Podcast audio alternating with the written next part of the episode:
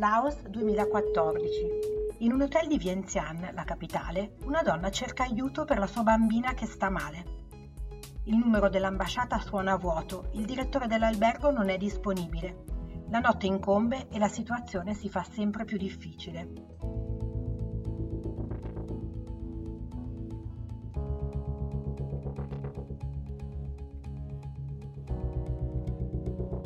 Io sono Giuliana Arena e questo è Sconfinate, Storie di altri mondi, il podcast di Expat Click.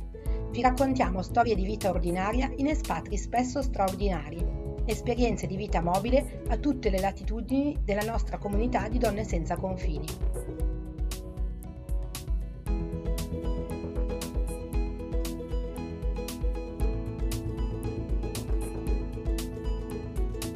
Marito di Chiara si occupa di progetti di ricerca sulla malaria.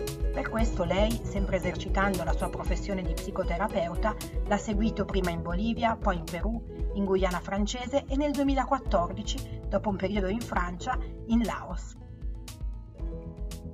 Questa volta raggiungono la nuova destinazione a ridosso dell'inizio della scuola il tempo per ambientarsi è poco e oltretutto il marito di Chiara deve subito recarsi in Francia per lavoro.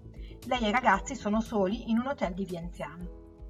Allora, eravamo in Laos, eravamo appena arrivati in Laos, eravamo lì da pochissimo, eravamo arrivati una decina di giorni prima, infatti eravamo ancora in hotel.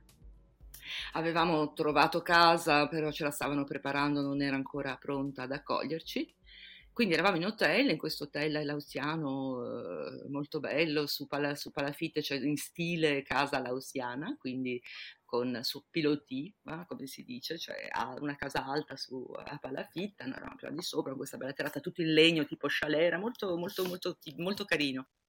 Chiara fa appena in tempo ad annotarsi i numeri d'urgenza, i numeri dell'ambasciata ed è già ora di pensare alla preparazione della scuola. Quaderni, cancelleria, questioni logistiche.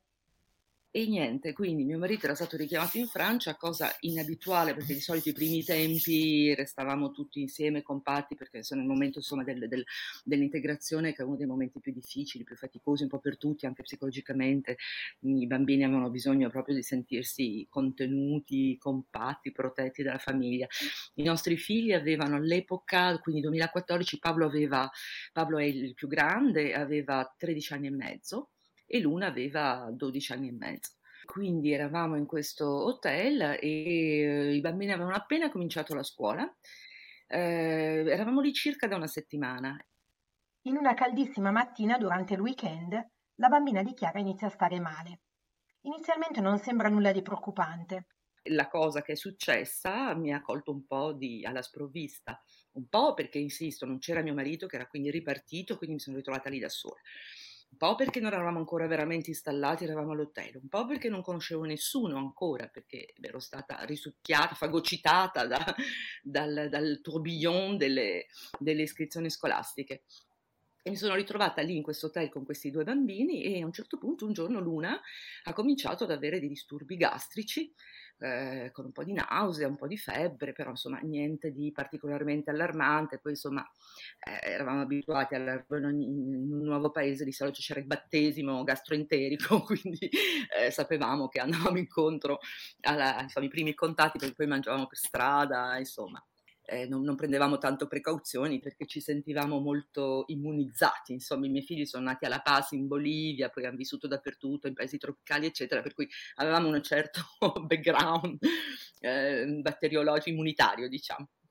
E invece comincia a stare male una mattina e, e non c'era scuola in quei giorni, era un weekend. E niente, vabbè, io moni- se vigilo sulla situazione, su, e, e la situazione peggiora, cioè comincia a vomitare, eh, diarrea, diarrea terribile, poi vomiti, vomiti incoercibili. La bambina sta sempre peggio, si disidrata, il caldo è terribile, ci sono 45 gradi. Verso sera è ormai chiaro che la situazione non rientrerà da sola, ci vuole un medico. E lì mi rendo conto che eh, sì, ho degli indirizzi dell'ambasciata, con, c'era una clinica francese a Vientiane, quindi avevo il numero della clinica francese, i numeri di urgenza, il numero dell'ambasciata, il numero della persona eh, reperibile all'ambasciata in ogni situazione di urgenza, eccetera. Per cui mi sento ancora abbastanza sicura, continuo un po' ad osservare come, come evolve la cosa, intanto avevo qualche cosa, qualche medicina, le do lo smecta, le do delle cose per, eh, per bloccare un po', ma niente, la situazione non migliore, verso sera eh, Luna comincia a essere debolissima, non, non poteva mangiare niente naturalmente, ma non riusciva neanche a bere, quindi non riusciva a reidratarsi. E quindi insomma la, la mia preoccupazione aumenta e di conseguenza eh, si riflette anche su mio figlio, che era lì che assisteva, si sentiva un po' impotente, ma sentiva la mia ansia crescere, eh, preoccupato anche lui. E, eh, e, allora decido di cominciare a tentare di chiamare i numeri che avevo eh, dal telefono dell'hotel perché non avevamo ancora neanche i cellulari, avevamo fatto la richiesta ma ci voleva tempo, insomma eravamo ancora in una situazione di grande precarietà eh, organizzativa. Comincio a chiamare fiduciosa il numero della clinica francese e non risponde nessuno. Eh, c'era un altro numero di un portatile di riferimento, chiamo il portatile, c'è una segreteria, lascio un messaggio eh, chiedendo di essere richiamata all'hotel, non mi richiama nessuno. Allora comincio a chiamare l'ambasciata e all'ambasciata idem, nessuno risponde al numero di permanenza.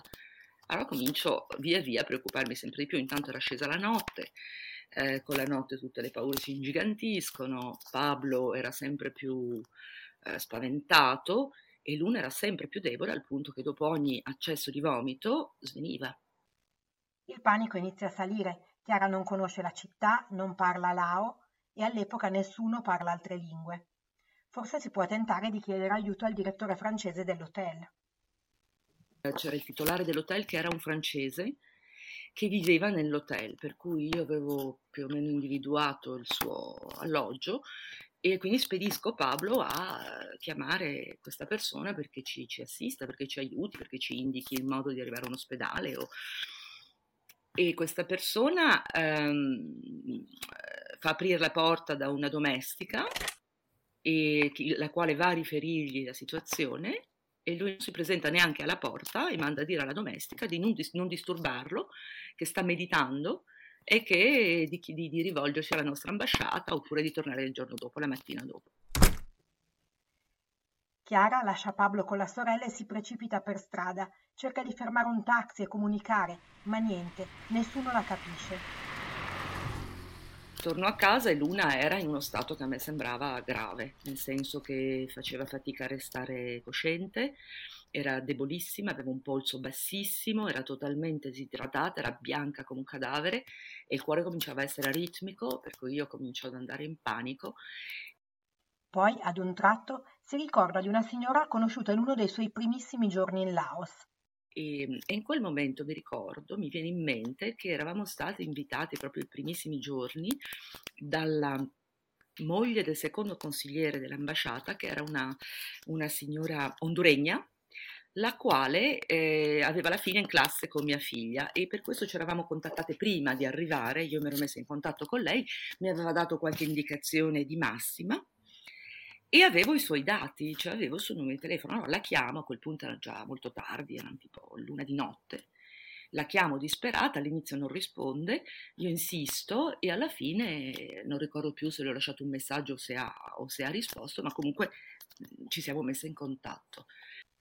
Questa signora che si chiama Elga eh, è stata eh, risolutiva, è stata magica, è stata proprio il deus ex machina, come spesso fra latini, insomma è una latina per cui presente, disponibile, poi è una proattiva, eccetera. Immediatamente ha sentito l'urgenza, ha sentito anche il panico e l'ansia, l'angoscia nella mia voce e ha detto guarda io non, non so qui, non conosco, adesso cerco di trovare, oh, so che è appena arrivata una signora svizzera, che è un medico e anche se non esercita, perché qui perché segue il marito, però è medico, adesso vedo se riesco a contattarla.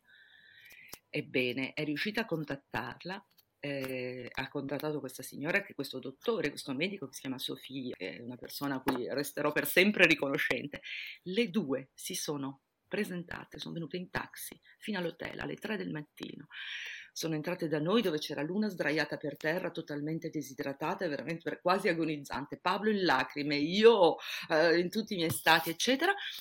Immediatamente Sophie, quindi il medico ha preso il polso, eccetera, e ha detto sì, la situazione è seria, bisogna, bisognerebbe portarla all'ospedale, bisognerebbe ridratarla immediatamente, metterla sotto flebo perché sta scompensando aritmicamente, cardiologicamente, e quindi hai fatto bene a chiamare, eccetera, eccetera. Sophie cerca di procurarsi una flebo disperatamente. Alle 4 del mattino finalmente riesce a trovarne una attraverso i suoi contatti. E suggerisce poi di aspettare le 6 del mattino, per poi recarsi in taxi, non appena aprono le frontiere, in Thailandia. Lì ci sono ospedali migliori che potranno aiutare la bambina. E quindi abbiamo passato questa notte, poi Elga a un certo punto è rientrata, però io, Pablo e Sofì a vegliare l'una a turno, facevamo dei turni di un'ora ciascuno, poi ci sdraiamo sul letto un po' per riposare, tenendole il polso, rinfrescandole, mettendole i fazzolettini, eccetera, eccetera, appoggiandogli il fazzoletto bagnato sulle labbra aspettando le 6 di mattina e poi, e poi, così è stato che poi insomma quando si sono aperte le frontiere siamo riuscite a, a, partire e poi l'una è stata presa in carico e si, è, e si, è, ripresa anche abbastanza rapidamente, in 24 ore era fuori pericolo. Ecco, però quella notte in cui abbiamo monitorato ogni minuto, ogni secondo, dopo ore e ore in cui io cercavo disperatamente, cioè mi sono resa conto di colpo di essere in una situazione di pericolo, di minaccia maggiore, perché eh, non parlando la lingua, non conoscendo la città, non conoscendo i circuiti, non conoscendo nessuno, a parte questa Elga che mi è venuta in mente per miracolo, insomma l'avevo vista una volta, e poi c'è stato soprattutto l'intervento solidale di questa expat di Sofì che è stata di una disponibilità meravigliosa, è stata lì tutta la notte con noi a, a monitorare la bambina, a tenere il polso, a ritratarla come poteva, fino a comunque darci la dritta giusta che era quella di andare in Thailandia e portare in un ospedale degno di questo nome, insomma. Scampato il pericolo, Chiara e i suoi ragazzi sono ancora molto scossi è stata un'esperienza che ci ha eh, fatto prendere più coscienza di quanto quando tutto va bene uno non si rende conto di essere comunque sempre esposto a tutta una serie di cose anche banali che nel proprio paese o circondati dalla propria famiglia, dai propri amici sarebbero eventi assolutamente banali e ordinari, come una gastroenterite, quando ti ritrovi in un contesto altro, eh, di cui non conosci ancora i codici, eh, che, di cui non conosci i percorsi e del quale sai eh, dopo tutto poco, eh, anche una situazione così ordinaria può diventare una situazione di estrema urgenza o di eh, profondamente angosciante. Dopo quell'inizio complicato, Chiara però costruisce la sua vita in Laos con la famiglia e comincia ad apprezzare il fascino di un luogo e di una cultura così diversi. Il Laos rispetto agli altri paesi dell'Asia Sud-Est era all'epoca veramente il più enclavé, il più chiuso ancora, si era aperto da poco, quindi davvero non c'erano servizi e la gente non parlava altre lingue. Oggi è cambiato, eh, oggi è cambiato molto, nove anni dopo ci sono cliniche internazionali, sono, c'è di tutto, ma allora all'epoca non c'era. Quindi era ancora più, da un lato, bello perché più preservato, più autentico, no? meno destinazione di massa, meno contaminato in senso antropologico, ma dall'altro più esperienza pioniera, senza, eh, senza esagerare. Poi è stata bella perché Laos è un paese affascinante, perché poi appunto questa diversità culturale che rappresenta un ostacolo per certi versi, dall'altro rappresenta uno stimolo incredibile perché sono magici gli usi e costumi lausiani e poi eravamo immersi in un'atmosfera buddista, te- templi ad ogni, ad ogni, 200 metri c'era un tempio perché sono a Vientiane in Laos so, i templi sono i punti di riferimento anche eh, postali, nel senso che le, le strade spesso non hanno un nome, le case non hanno un numero civico, però tutti i quartieri si chiamano col nome del tempio che c'è. E quindi eh, il, il, riferimento per trovare, per identificare, per, per individuare qualcuno qualcuno per raggiungerlo è il tempio, per cui rispetto al tempio a destra del tempio, dietro al tempio, a sinistra, davanti, dove... e quindi anche questo, insomma, questi templi meravigliosi e questa eh, spiritualità ambientale, atmosferica che si respirava in Laos e che non avevo mai sentito in nessun altro paese. Poi c'era il Mekong, eravamo sul Mekong e il fiume il fiume, poi un fiume sacro come il Mekong, Maekong in realtà, che vuol dire la madre di tutte le acque, di tutti i fiumi era bellissimo, il Mekong era bellissimo. Quindi l'esperienza in Laos è stata bella, è stata molto arricchente. La prima casa di Chiara è nella corte di un tempio e lì, nonostante la distanza culturale e linguistica, lei riesce davvero a trovare una connessione con il nuovo paese cioè c'era un tempio che aveva una casetta che avevano messo in affitto, quindi noi eravamo proprio nella corte, nel patio del tempio, quindi vivevamo al ritmo dei gong alle 4 del mattino, di tutti i riti che facevano i, i monaci, i bonzi, eh, e partecipavamo alla loro vita come loro partecipavano alla nostra. Quando mi vedevano in giardino a cercare di piantare una piantina o ripulire il giardino, venivano spontaneamente ad aiutarmi, non comunicavamo eh, però venivano, facevano le stesse cose che facevo io, mi aiutavano e viceversa, quando io vedevo che stavano facendo qualcosa loro, spesso andavo, mio figlio è andato un sacco di volte a aiutarli a scavare, a fare buchi, a costruire muri. Erano rapporti silenziosi ma intensi.